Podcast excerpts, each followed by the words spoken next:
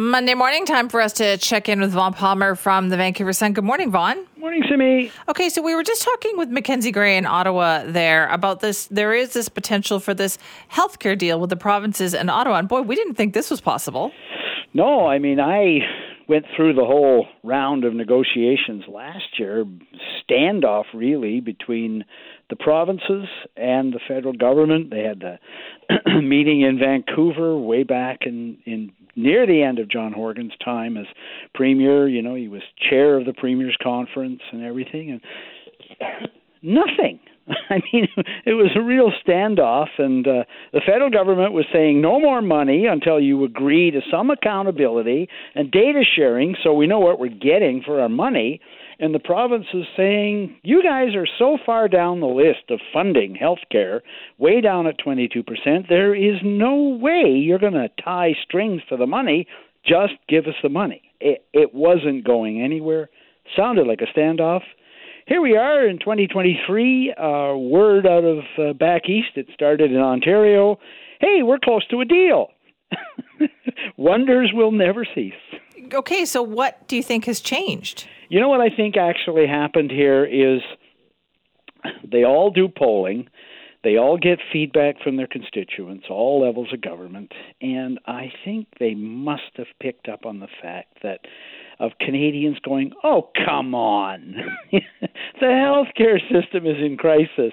Just do a deal. That's why we elect you, you know, go and have a meeting and talk about common ground and if you have to get a mediator in, do it." But I, there is no public patience, Simi, with lack of action on the crises in the country, health care being at the top of the list. And I really think all of them were got a very strong message from Canadians that, as I say, you're elected to govern, get on with it, and I think that's where the movement came from. So We'll start with Doug Ford in Ontario because he seems to be the one who, at least publicly, got things going.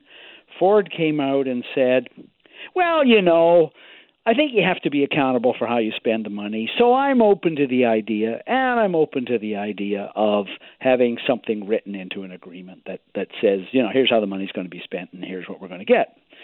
Well, then you got Legault in Quebec. Now, Quebec's everything is autonomy in Quebec. Everything is no yes. strings attached. Really interesting statement, though, from the Premier of Quebec. Legault says, well, um, you know, data sharing, that's not really strings attached. That's transparency. So uh, Ontario and Quebec can agree on, on data sharing. Well, what are you sharing? You're sharing data that is showing what you're doing. Uh, so both of those represent significant movement. And at the federal level, the federal minister Duclos says the talks are going well. Ottawa has disclosed that it is already talking to some provinces and territories about uh, side deals. So the federal government will provide blanket funding right across the country based on per capita, so an increase but it's accepting that things are different in every province and territory. So the locals will get to say something about how the money is spent. So that's the shape of the deal more federal money, some division on how it'll be spent, side deals.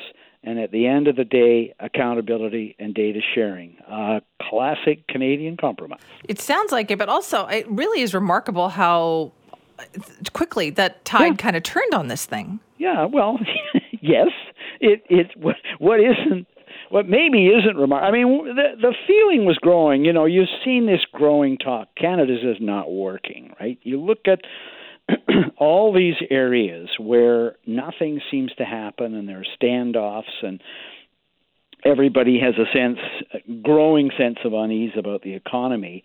I think our governments collectively needed to say, "Hey, Canada does work, and and we're going to show how." So, you know, we don't know all the details of this.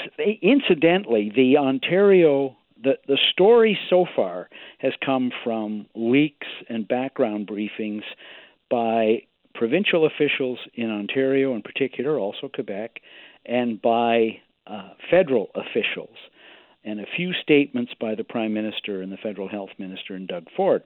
We haven't heard anything from British Columbia yet, and I know uh, Premier David Eby is busy. You know, he's into what is it? Today's in the in the high 60s in his uh, 100 days of action. We haven't heard anything from BC yet, but I'm sure BC is clued in on this. And you know, British Columbia gets some money out of this too, and if they can you know, say here's how if they can negotiate also on here's how we're going to spend it, so we may not need to do what they're doing in Ontario. Um, I would assume BC is in, but we haven't heard any word from our province yet.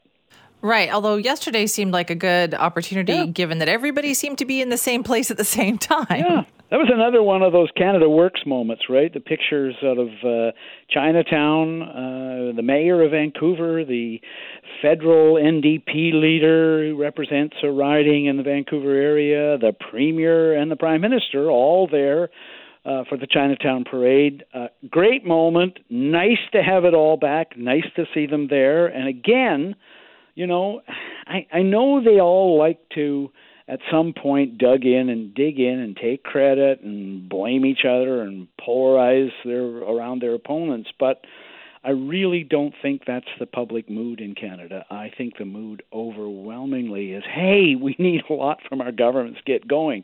I was wondering actually if the prime minister and the premier had a few words. I, I hope they did. Uh, Eby has some other priorities besides health care. He really wants, and he's not alone in this, Ontario joins him, that really want federal action on bail reform, on the federal criminal code. Uh, British Columbia housing. Uh, BC wants more federal contributions to housing. So, lots to talk about. If this health deal breaks the logjam around Canada doesn't work, we could be in for a much better year than I thought we would, Simi, at the beginning of it. Yeah, again, we're still in the month of January, right? And so yeah. things really turned around on that. Um, how has the relationship, do you think, changed with Ottawa from Premier Horgan to Premier Eby? Well, Horgan got along very well with uh, with the Prime Minister, with Trudeau and with the federal government, and he was able to point to some progress that resulted from that. And the fact that the federal branch of the NDP was in partnership, propping up the Trudeau government, meant there was common ground. But my sense is that there was a growing exasperation. Horgan himself increasingly upset of no movement on health care.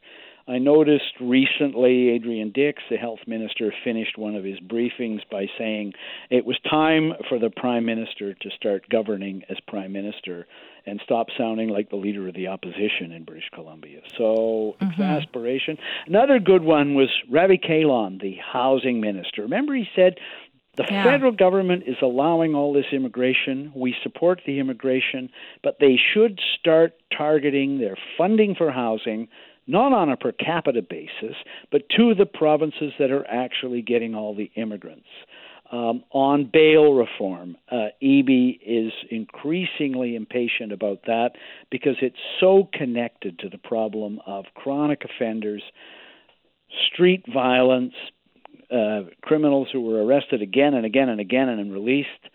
So, you know, I, I would say, Simi, that there's not nearly as much patience between the Eby government and the Trudeau government as there was between the Horgan government and the Trudeau government, especially in the first few years of Horgan being premier.